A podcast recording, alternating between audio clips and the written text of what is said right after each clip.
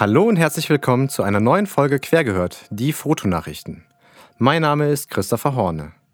Heute verraten wir euch, wie der Weltrekordversuch aus der letzten Folge verlaufen ist, warum sich eine Agentur, die sich auf Schulfotografie spezialisiert hat, vor Gericht verantworten muss und wir berichten in unserem Hauptthema über eine spannende Ausstellung von vier blinden Fotografinnen in Berlin. Los geht es aber erst einmal mit einem neuen Vorschlag zum Thema Urheberrecht in den sozialen Medien. Redaktionsschluss für diese Sendung ist der 12. Oktober 15.30 Uhr.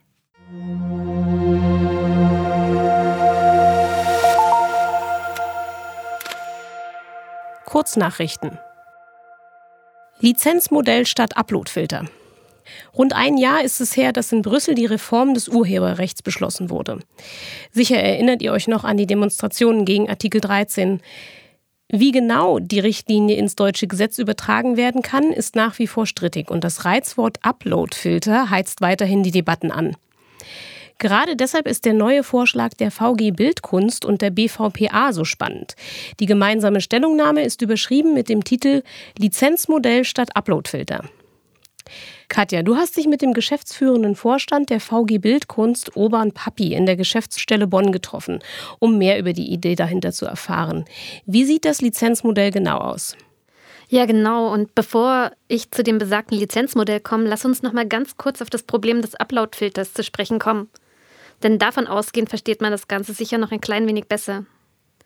Artikel 13 besagt ja kurz, dass Plattformen wie YouTube, Facebook, Instagram und wie sie alle heißen, also alle Plattformen, auf denen Dritte Inhalte hochladen können, für Verstöße gegen das Urheberrecht haftbar gemacht werden können.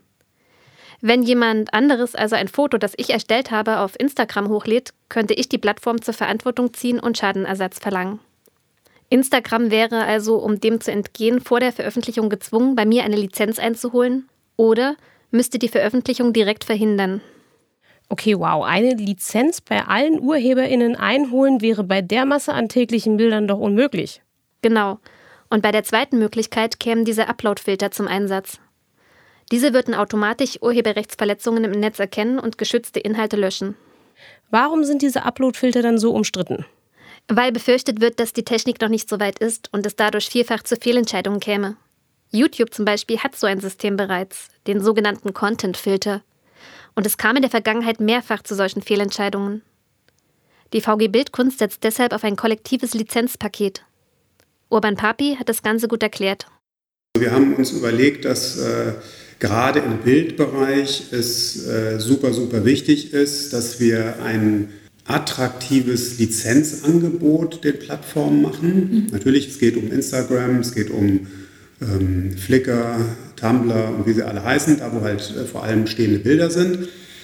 Und ähm, dadurch, dass es Milliarden oder noch mehr Bilder letztendlich äh, gibt, beziehungsweise es werden Unmengen an Bilder hochgeladen jeden Tag, wäre natürlich das ein hoffnungsloses Unterfangen für die Plattform, wenn sie jetzt anfangen müssten, so individuell jedes einzelne Bild zu lizenzieren. Ja. Das ist absolut verständlich, dass das nicht geht. Und deswegen äh, wollen wir ein möglichst großes Paket schnüren, wo möglichst viele Rechte enthalten sind und dann zu den Plattformen gehen und sagen, hört zu, hier könnt ihr mit einem Vertrag fast alles abdecken. Wenn in Zukunft Dritte meine Fotos auf Social Media nutzen würden, wäre dies mit diesem Lizenzmodell abgegolten. Das Geld, das die einzelnen Plattformen für diese Lizenzpakete zahlen, sammelt die VG Bildkunst ein und verteilt es dann weiter als Entschädigung an ihre Mitglieder. Heißt das, ich müsste dann Mitglied der VG Bildkunst werden? Ja, genau. Die Mitgliedschaft ist kostenfrei. Du musst aber nachweisen, dass du selbst Bildurheberin bist, also als Fotografin, Illustratorin, Grafikerin oder in einem ähnlichen Bereich arbeitest.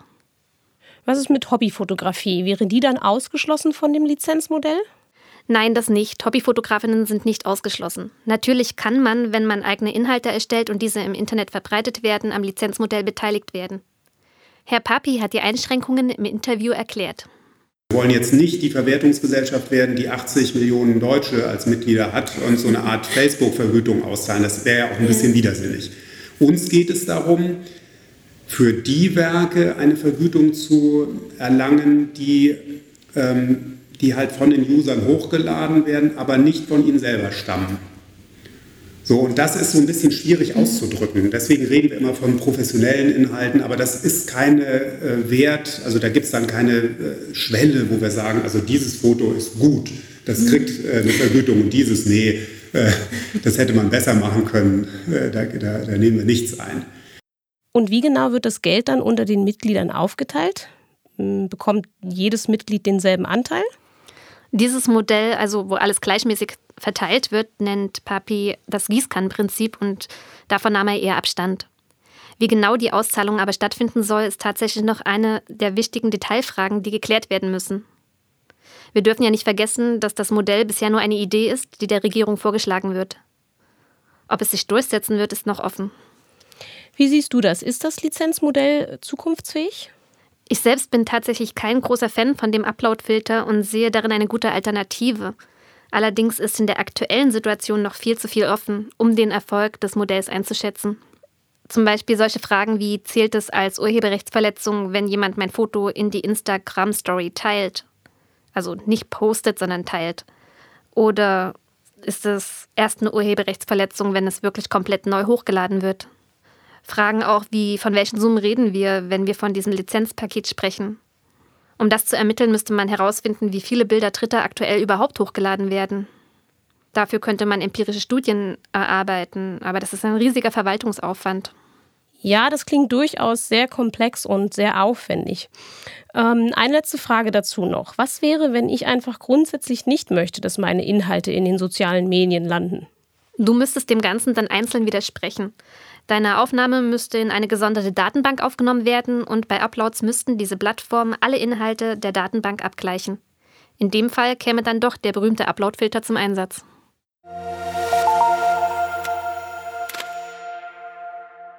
Der längste digitale Print der Welt.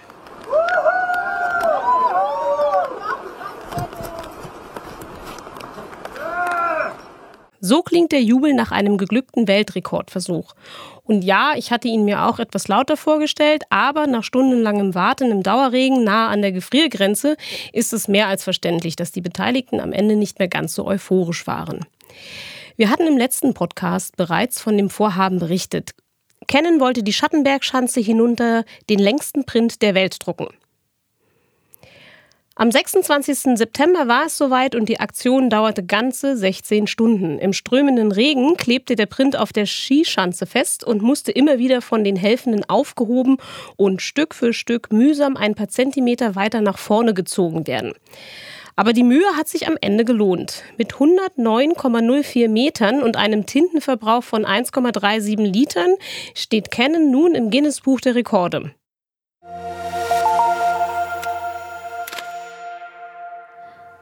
Der Kulturetat des Bundes soll weiter steigen.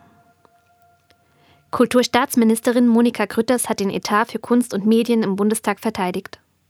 2021 soll er um 120 Millionen Euro erhöht werden. Das sind 6,6 Prozent mehr als 2020.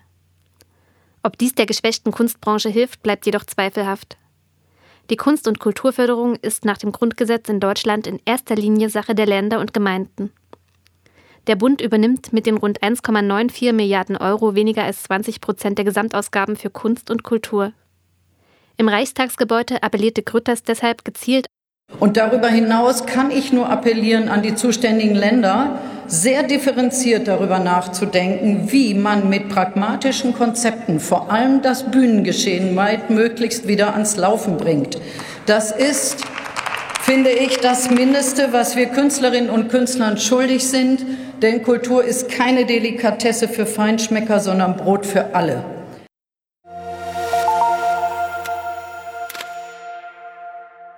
Der umkämpfte Markt der Schulfotografie.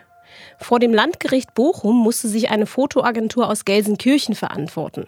Sie hatte bundesweit SchulleiterInnen bestochen, um sich Aufträge zu sichern. Für die Beauftragung der offiziellen Schulfotos wurde im Gegenzug Sachspenden angeboten, wie zum Beispiel dringend benötigte Laptops.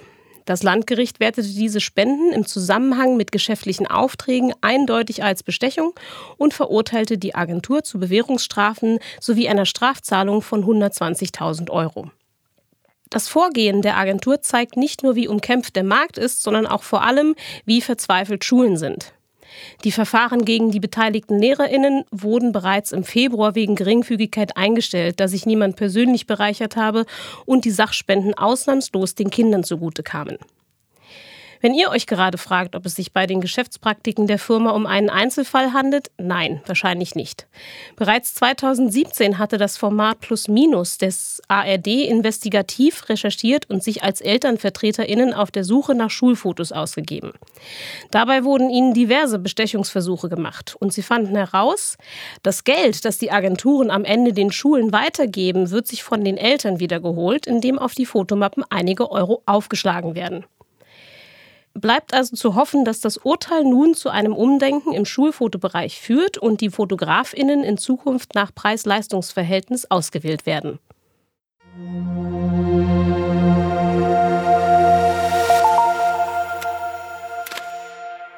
Rückblick. Zehn Jahre Instagram.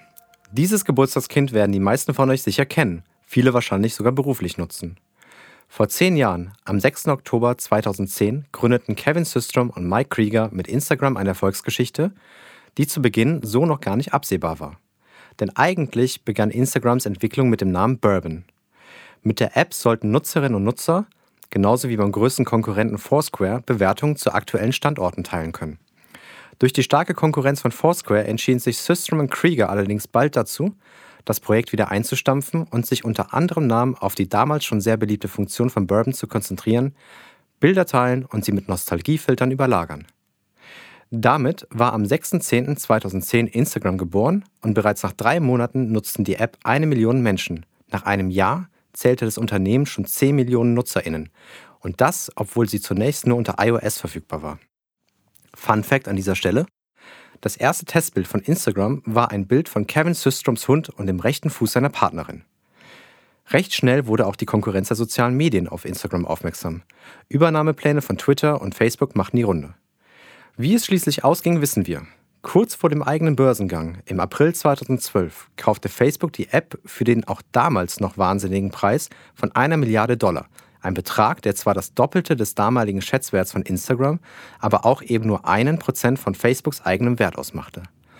Der Erfolg der kommenden Jahre schien aber nicht immer hausgemacht gewesen zu sein.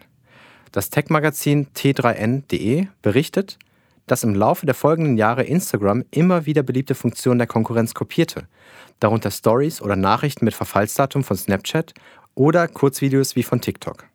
Mittlerweile wird Instagram von einer Milliarde Menschen monatlich genutzt die ein oder anderen Bots sicherlich mitgezählt. Die Erfolgsgeschichte scheint sich weiterzudrehen. Ob das Schiff Instagram bei der Fülle an Funktionen nicht irgendwann aber doch kentern sollte, wie es einige KritikerInnen vorherzusehen meinen, bleibt abzuwarten.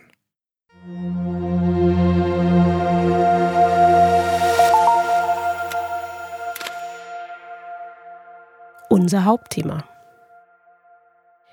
Im Rahmen des EMOB Berlin, des European Month of Photography, gibt es seit dem 3.10. im F hoch 3 Freiraum für Fotografie die Ausstellung Blinde Fotografinnen zu sehen.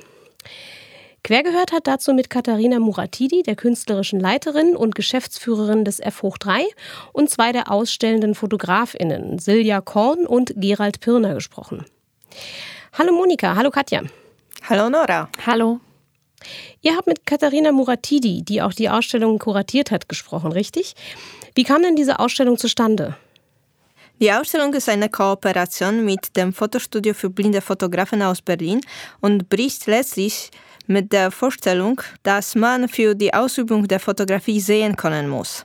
Frau Muratidi erzählt hier, wie diese Ausstellung zustande kam und was das Besondere daran ist. Das Thema wurde mir zugetragen vor ungefähr zwei Jahren, als mich Carsten Hein, der künstlerische Leiter und Initiator des Fotostudios für blinde Fotografinnen und Fotografen aus Berlin, angeschrieben hat und mir ihre Arbeit vorgestellt hat. Ich fand es sofort sehr spannend und interessant, impliziert doch die Fotografie als solches, dass man sehen muss. Also ohne den Gesichtssinn dachte ich, ist die Produktion und Rezeption eines fotografischen Bildes ja gar nicht möglich. Da haben mich jetzt die blinden Fotografinnen und Fotografen eines anderen belehrt. Ganz spannend an der Ausstellung finde ich, abgesehen davon, dass die Werke, die wir zeigen, eine ganz herausragende Ästhetik und Bildsprache haben, Es geht um Kommunikation mit einem Gegenüber, das eine völlig andere Lebensrealität hat wie ich. Ich als, sage ich jetzt mal, sehende Besucherin werde durch die Ausstellung in die Lage versetzt, mir vorzustellen, wie es ist, wenn ich nicht sehen kann, also wenn ich eine völlig andere Wahrnehmung meiner Umgebung habe. Wir haben zum Beispiel so in der Ausstellung auch während der ganzen Öffnungszeit Bildbeschreiberinnen und Beschreiber, die sehenden und blinden Personen die Bilder beschreiben. Muss man sich so vorstellen wie die Audiodeskription im Fernsehen. Also die sehenden Besucherinnen und Besucher bekommen von uns Schlafbrillen und können sich erzählen lassen, was auf den Bildern zu sehen ist und es hinterher mit der eigenen Wahrnehmung überprüfen. Da werden sehr feine und neue Kanäle der Wahrnehmung eröffnet. Dieses Gespräch oder durch diese ganz neue Art der Kommunikation. Ja, interessant. Ich finde es besonders spannend, wie Frau Muratidi hier die Ausstellung und die dort ausgestellte Fotografie ähm, letztlich als Kommunikationsmittel zwischen zwei oder mehreren Parteien mit unterschiedlichen Lebensrealitäten beschreibt. Ihr habt auch mit den Fotografinnen darüber gesprochen. Wie sehen die das in Bezug auf ihre Fotografie? Gerald Pirner sieht das sehr, sehr ähnlich. Er selbst fotografiert seit 30 Jahren, ist zudem in Museen und Galerien als blinder Reporter unterwegs und schreibt über Fotografie. Mit seiner ganz eigenen Ästhetik in der Fotografie hat auch er den Wunsch, eine Diskussion anzuregen. Naja, also was ich jetzt irgendwie auch dort ausstelle, ist im Grunde genommen, ich versuche ähm, so eine Art von andere Ästhetik zu entwickeln. Also ich habe früher tatsächlich auch so fotografiert, wie auch jetzt irgendwie da bei der Ausstellung Bilder ausgestellt sind. Ich habe da versucht, irgendwie ganz schöne äh, Porträts abzuliefern, wo dann die Szene gesagt hat, das ist ein schönes Bild, das hast du gut gemacht. Und äh, es ist im Grunde genommen, äh, es hat mich unbefriedigt zurückgelassen, weil ich genau merkte, äh, ich habe damit eigentlich nichts zu tun ich muss letztendlich viel mehr letztendlich reduzieren, muss viel mehr ähm, zu dieser reduzierten Sicht, in Anführungsschlusszeichen, auf die Welt kommen, viel mehr zu dem kommen, was wirklich aus meinem, aus meinem Handgriff, aus meiner Berührung herauskommt. Und das hat mit Sicherheit sehr wenig mit dem zu tun, was schöne Bilder sind. Von daher, ich versuche eine andere Ästhetik vorzustellen und diese Ästhetik schlage ich vor als etwas, worüber man diskutieren kann, worüber man auch irgendwie insofern auch wichtig diskutieren könnte, weil ich nämlich denke, dass äh, das Bild nicht im Auge gemacht wird. Das Bild wird im Kopf gemacht. Und das ist eigentlich im Grunde genommen der Punkt, wo äh, Sehende und Blinden sich äh, durchaus verständigen könnten, weil man vielleicht dadurch auch hinterfragen könnte, was machen die Sehenden sich da eigentlich tatsächlich für Bilder im Kopf? Die haben sie nicht gesehen, sondern die konstruieren sie und ihr, ihr Hirn, ihr Gehirn konstruiert die mit. Und das ist, finde ich, eine Basis, äh, auf der man wiederum sich gut unterhalten könnte über verschiedene Bilder, über verschiedene Bildproduktionen. Und meine Bilder, diese versehrten Bilder, diese teilweise reduzierten Bilder, diese Fragmente, diese Zerrissenheiten, sind letztendlich ein Versuch, äh, etwas vorzuschlagen, nochmal sich über das Bild anders zu verständigen. Es gibt nicht Vollständiges. Es gibt letztendlich immer, also alle Bilder, auch die Bilder der Szenen, haben etwas etwas Defektes, wenn man das unter anderem Aspekt wieder sehen könnte. Und im Grunde genommen, so eine Diskussion versuche ich anzustoßen. Wenn das tatsächlich jetzt herauskommen würde, finde ich das total super. Also jetzt irgendwie als Folge der Ausstellung. Ja, spannend, was Herr, Herr Pirner da erzählt. Wie sind denn die beiden Fotografen überhaupt zur Fotografie gekommen? Silja Korn ist bereits sehr früh erblindet und hat dann 2004 über eine andere Fotografin zur Fotografie gefunden. Das beschreibt sie im folgenden Interview. Mit zwölf Jahren habe ich durch einen Autounfall mein Augenlicht leider ganz verloren und habe aber vor meiner Erblindung schon das Fotografieren kennengelernt, weil mein Vater uns Kinder gefilmt und fotografiert hat, sehr viel. Und dann habe ich auch gemalt. Ich ähm, habe all diese Sachen wieder als erwachsene Frau dann äh, wieder angefangen mit Malen und auch Fotografieren, weil ich als ich blind geworden bin mit zwölf, hatte ich gedacht, dass es alles gar nicht geht und habe dann durch andere Leute festgestellt, dass es doch möglich ist. Also ich habe 2004 mit Fotografieren begonnen durch eine Fotografin, die das Thema blind hatte und ähm, Blinde gesucht hat über einen Blindenverband, die mit ihr fotografieren gehen, weil sie sich so überlegt hatte, dass es äh, möglich ist durch ähm, Atmosphären und Tasten und ähm, spüren, dass man damit auch Fotos machen kann. Und da sind wir durch Berlin gegangen und haben dann Fotos gemacht an verschiedenen Orten. Und dabei habe ich schon festgestellt, dass da ein Fenster aufgegangen ist. Und das ist, kam deswegen so zustande, weil ich ähm, die Fotos von ihr beschrieben bekommen habe und ähm, dabei gemerkt habe, aha, so sieht es aus. Und wir kamen dadurch auch ein, näher ins Gespräch und dann hat sie auch die gleichen, gleichen Orte auch fotografiert gehabt. Also ich habe eine Kamera gehabt, sie hat eine Kamera gehabt und da haben wir dann später dann unsere beiden Fotos betrachtet und sie mir beschrieben hat und da haben wir gemerkt, dass wir verschiedene Sichtweisen auch haben. Dadurch, dass ich, dass ich das Foto ja nur gehört hatte, also die, den Ort und ertastet hatte, dass ähm, da was etwas anders rauskam, aber nicht sehr viel anders. Und das fand ich total interessant. Und seit dem Tag an fotografiere ich. Ich habe immer eine kleine Kamera dabei, die ich dann auch raushole, wenn ich das Gefühl habe, die Atmosphäre gefällt mir. Und mein Mann muss dann zu Hause am Rechner sich die Fotos dann anschauen. Gerald Pirne wiederum ist über die Auseinandersetzung mit seiner Erkrankung und deren Voranschreiten zur Fotografie gekommen. Ja, ich komme eigentlich vom Theater her, wollte eigentlich Schauspieler werden, aber hatte damals schon äh, so das Gefühl, äh, das werden meine Augen wahrscheinlich nicht mitmachen. Ich habe dann Theaterwissenschaften studiert und ähm, bin dann letztendlich ähm, äh, vor 30 Jahren sowas erblindet und das hat alles vollkommen über den Haufen geschmissen, wie Sie sich wahrscheinlich vorstellen können. Ich bin dann nicht mehr ins Theater, ich war absolut begeisterter Kinogänger habe auch keinen Film, Film, Film mehr angeguckt und äh, habe dann angefangen, nochmal von vorne über Bilder nachzudenken. Habe dann angefangen, erstmal über Essays, über Bilder zu reflektieren.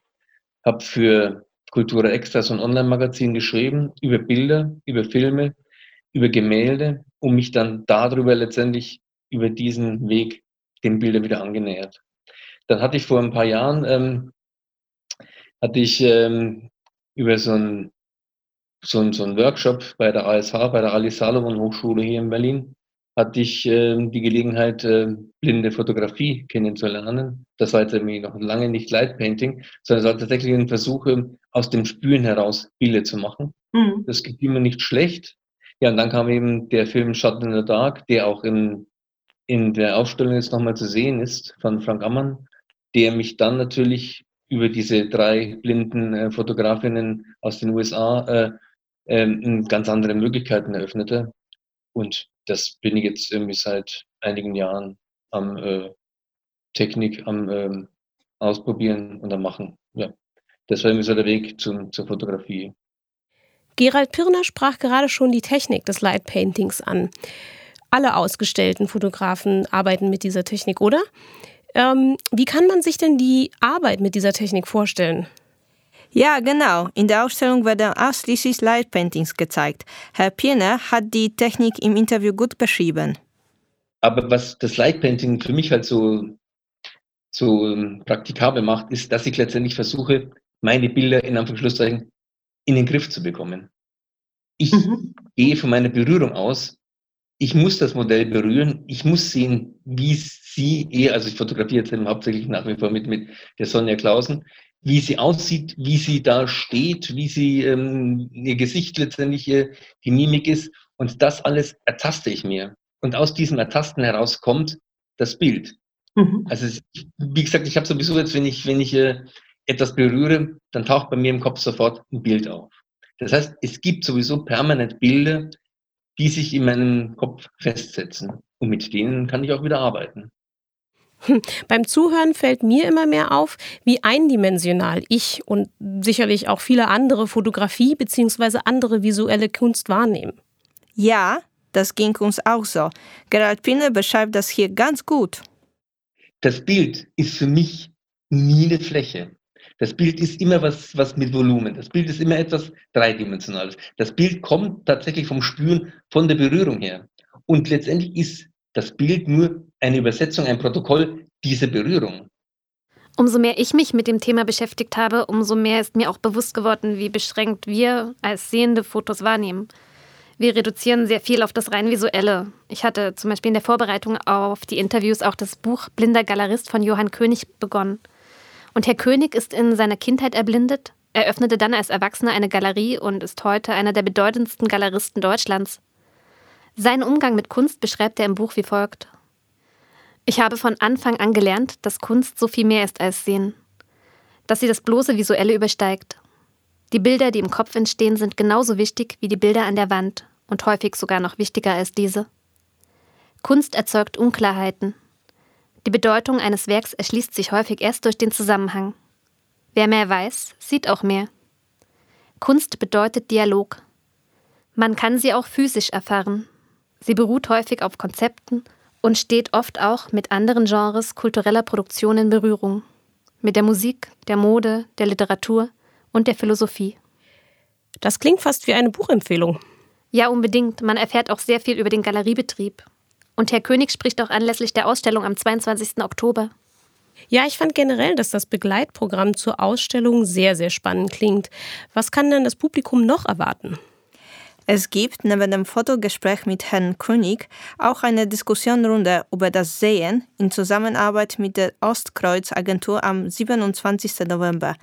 Zusätzlich zu regelmäßig Führungen durch die Ausstellungen ist auch ein Konzert im Dunkeln geplant und jeden Mittwoch findet ein Workshop zum Thema Light Painting statt, in dem man unter Anleitung der ausstellenden Fotografinnen das Sehen lernen kann. Falls das hier zu schnell war zum Mitschreiben, könnt ihr alles auch auf der Website f-3.org nachlesen. Jetzt wäre ich natürlich sehr, sehr gerne in Berlin. Ähm, aber lasst uns nochmal auf die Interviews zurückkommen. Ich kann mir vorstellen, dass es durchaus Barrieren für die Fotografinnen gibt, die ihnen aufgrund der Sehbeeinträchtigung durch die Gesellschaft in den Weg gestellt werden. Ja, eine Barriere ist sicher, dass die Fotografinnen oft auch ihrer Behinderung reduziert werden. Frau Korn wird zum Beispiel unterstellt, dass das Fotografieren therapeutisch sei und damit wird ihr indirekt ja die Kunst in ihre Arbeiten abgesprochen. Sie muss also immer wieder von neuen Menschen überzeugen, dass sie als blinde Frau fotografieren kann. Und das stelle ich mir unglaublich anstrengend vor. Und zum anderen gibt es für sie auch Barrieren im Kunstkonsum. Frau Kohn hat sehr eindrücklich berichtet, wie wenige Kunstausstellungen wirklich barrierefrei sind. Also ich würde mir wünschen, dass die ähm, Galerien erstmal uns auch ernster nehmen in unserer Arbeit, weil viele sagen immer, das ist mehr so therapeutisch, was wir tun. Und ähm, sollten auch barrierefreier sein. Also soll kein Thema mehr sein. Also wenn jetzt Ausstellung geplant ist, dass auch diese dann so umgesetzt wird, dass wir dort hingehen können. Auch wenn ich das zum Beispiel heute sage, ich möchte in diese Ausstellung gehen, dann habe ich dort die Möglichkeit, dorthin zu gehen und kann mich dort auch alleine zurechtfinden. Und das würde ich mir sehr wünschen, dass es nicht mehr erst die Ausstellung und dann wird überlegt, wie kann sie barrierefrei sein oder ist sie barrierefrei. Ich kann mir vorstellen, dass die aktuelle Ausstellung da dann auch einen Beitrag leisten kann, eben solche Barrieren in Köpfen und in den Ausstellungshäusern abzubauen. Ja, das hoffe ich auch. Und die künstlerische Leiterin, Frau Muratidi, hat bereits gesagt, dass sie auch in den nächsten Ausstellungen alles barrierefreier gestalten möchte. Wer sich jetzt selbst ein Bild machen möchte, die Ausstellung läuft noch bis zum 17. Januar im Freiraum für Fotografie in Berlin. Ja, vielen Dank für den spannenden Bericht, Monika, und äh, danke auch dir, Katja. Danke. Danke.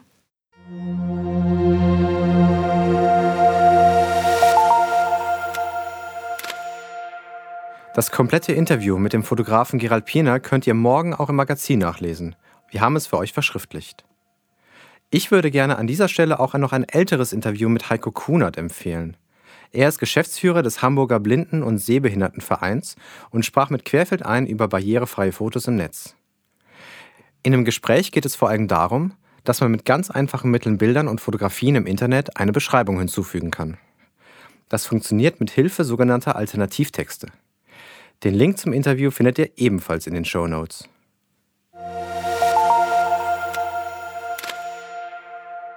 Habt ihr das Klicken in unserem Jingle bemerkt? Hier kommt es nochmal ohne Musik mit einer kleinen Rateaufgabe. Was hört ihr? Es ist das Auslösegeräusch einer alten Pentacon 6 TL. Gebaut wurden diese Kameras in den 70er und 80er Jahren in Dresden. Und sie klingt, wie sie sich anfühlt, wertig und mächtig. Mit Objektiv und Prismensucher wiegt sie über zwei Kilogramm und ich liebe es, sie manchmal einfach nur in die Hand zu nehmen. Das waren die Fotonachrichten für dieses Mal. Wir bedanken uns sehr fürs Zuhören. Bis zum nächsten Mal.